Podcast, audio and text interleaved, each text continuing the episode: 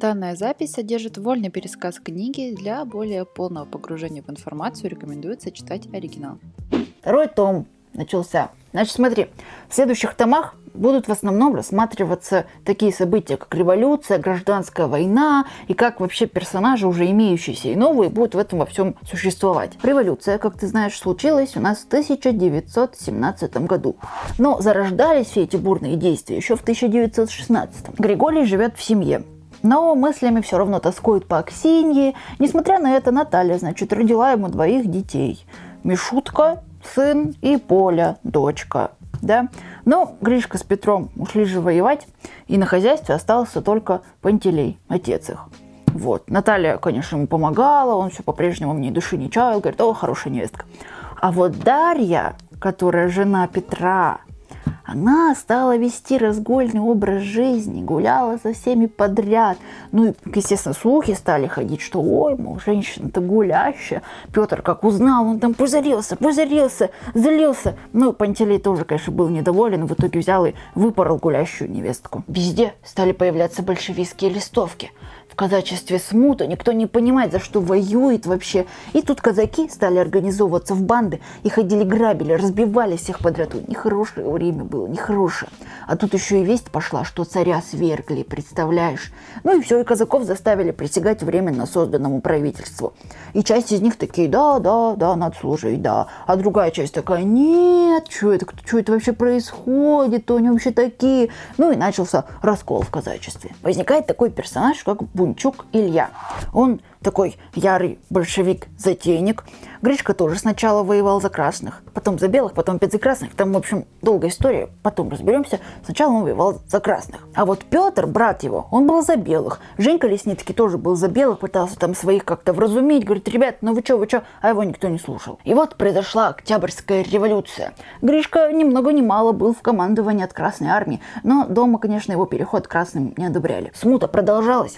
Значит, внутри воюющих сторон казаки казаки разбивались еще и на свои самоуправляемые отряды. Там разруха, хаос, что творилось вообще? Вернемся к Бончуку. Собирает, значит, он отряд пулеметчиков.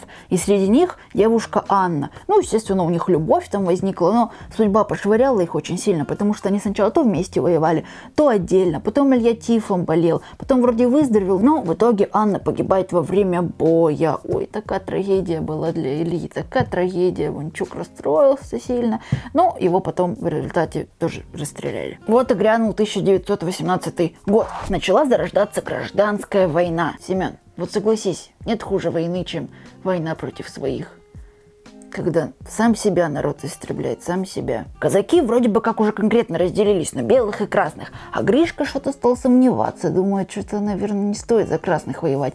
И тут они еще с Петром встречаются и рассуждают о том, что как же это так, мы же вот с тобой из одной семьи, а в разных лагерях воюем. И вообще мы один народ, и так раз развела вот эта вот война, просто разбила на две части. Нехорошо это. Потом Гришке приезжает Пантелей, отец его, и Гришка решает дезертировать оттуда, убежать. Они вместе с Пантелеем, значит, сбегают. Потом к ним еще Петр присоединяется. Решают они переждать войну в хуторе. А в хутор пришли немецкие войска. И как давай там бесчинствовать, грабили все, отбирали все, что только можно, отправляли в Германию.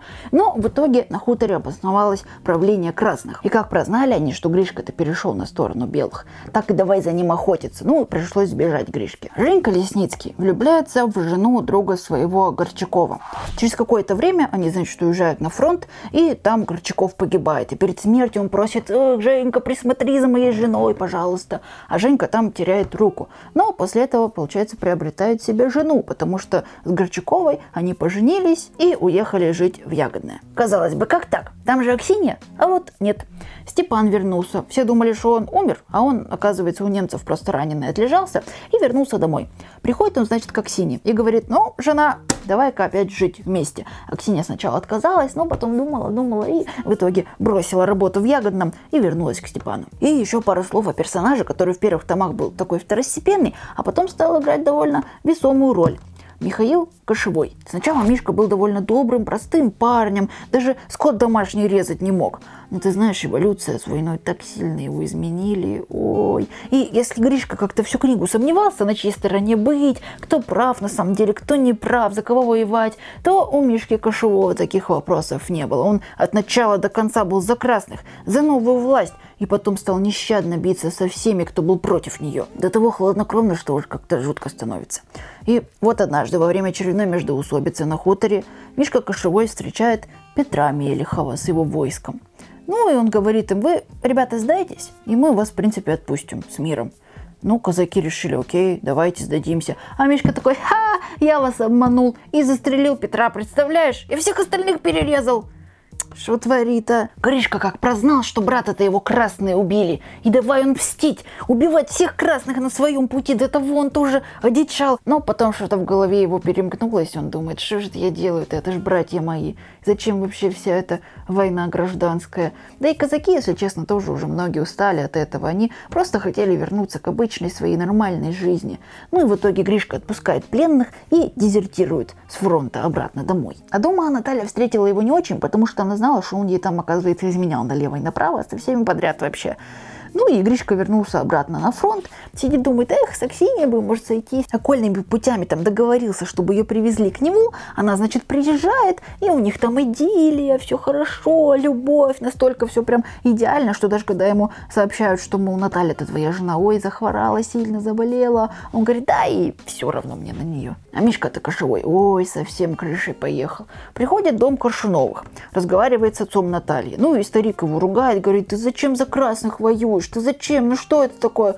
А он выберет, просто убивает и сжигает все их имение. Представляешь?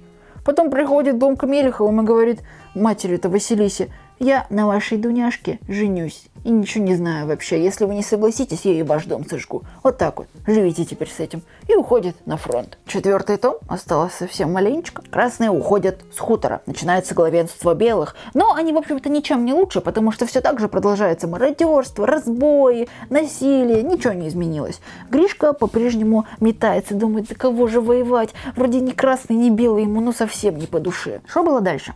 Ну, Шолохов, видимо, решил показать всю палитру неприглядных сторон жизни. Дарья-то, жена уже покойного Петра, как ты помнишь, вела очень разгульный образ жизни, спала со всеми подряд и в итоге заболела сифилисом. Ну и понимая, что ничего хорошего ее дальше не ждет с этим совсем делом, она пошла и утопилась в реке. А перед этим успела, правда, рассказать Наталье, что у Гришки там с Аксиньей опять шуры-муры. Ну, Наталья уже устала от этой всей истории, так устала. Но все бы ничего, если бы не была она беременна опять. Третий раз уж. И говорит, не хочу я этого ребенка, раз уж у нас так все не складывается. Пошла к какой-то бабке делать аборт. Что-то там они наделали. Пришла она домой вся в крови и в итоге в этот же день умерла. Семен, не звони пусть говорят больше. Я думаю, что хватит уже, надо прикрывать эту лавочку, а то Сколько можно наживаться на человеческих страданиях? Ну, Гришка приехал потом в отпуск с фронта, узнал про все это и, конечно, чувствовал он вину свою, чувствовал, стал больше времени с детьми проводить, но так или иначе надо было возвращаться обратно воевать. Уехал он, и потом события так складывались. В общем, там Мелиховы сначала уезжали из своего имения, потом обратно приезжали, потом Гришка болел тифом, Аксинья болела тифом, потом Пантелей заболел тифом, умер, Гришка его похоронил, опять заболел тифом, отправили его лечиться. В Лесницких там в имении дела еще не лучше, Старший Лесницкий-то умер, а младший сам застрелился после того, как узнал, что его жена ему изменяет. Пока Гришки не было, в дом к Мелеховым стал ходить Михаил Кошевой хозяйничал там, в общем, помогал им по дому, потому что мужиков-то не осталось совсем, а дела-то надо было делать.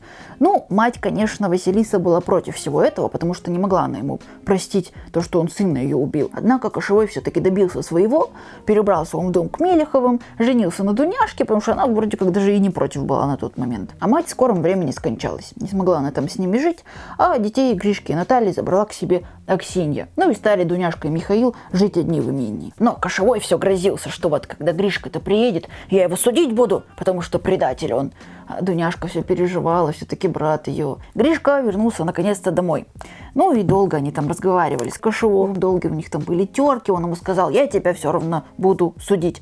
Пришел Гришка домой, как синий, к детям, и думает, слушай, надо как-то собирать семью и бежать отсюда. Но пришлось ему срочно бежать одному, потому что казаки там уже затевали над ним суд. На хуторе опять начались волнения, казаки давай опять сбиваться в банды, грабеж, насилие, мародерство, что ж такое? Гришке тоже временно пришлось вступить в банду, но не нравилось ему все это, не нравилось. И как только подвернулась возможность, он оттуда ушел, вернулся домой, приходит как синяя, она все, ой, плакала, Гриша, Гриша, Гриша. А он ей говорит, слушай, слушай, Аксинья, надо отсюда уходить. Но, слушай, детей мы не будем брать. Поехали с тобой на Кубань, там обоснуемся, потом вернемся, детей заберем. Она говорит, поехали. Выехали они по ночи, значит, едут, едут и встретили заставу. Ну и те давай по ним пыш-пыш-пыш, стреляли, стреляли. Ранили Аксинью, да так сильно ранили, что смертельно. Умерла она на руках у Григория, прямо где-то там в лесу.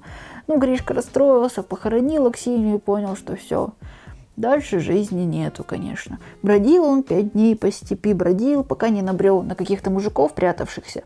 Ну и стал с ними жить. Зиму перезимовал вместе с ними, потом заскучал по родным краям, по детям и думает, надо возвращаться. Спустя какое-то время он приходит в хутор, видит сына своего, они обнимаются, он думает, ах, сыночек, сыночек. Но узнал он, что дочка его, к сожалению, умерла, остался только сын. И вот стоит Григорий у ворот дома своего родного, с сыном на руках – и это то, что держало его на этой земле. Все, Семен, конец это. Вот такой конец. Ну какой есть, а что сделать?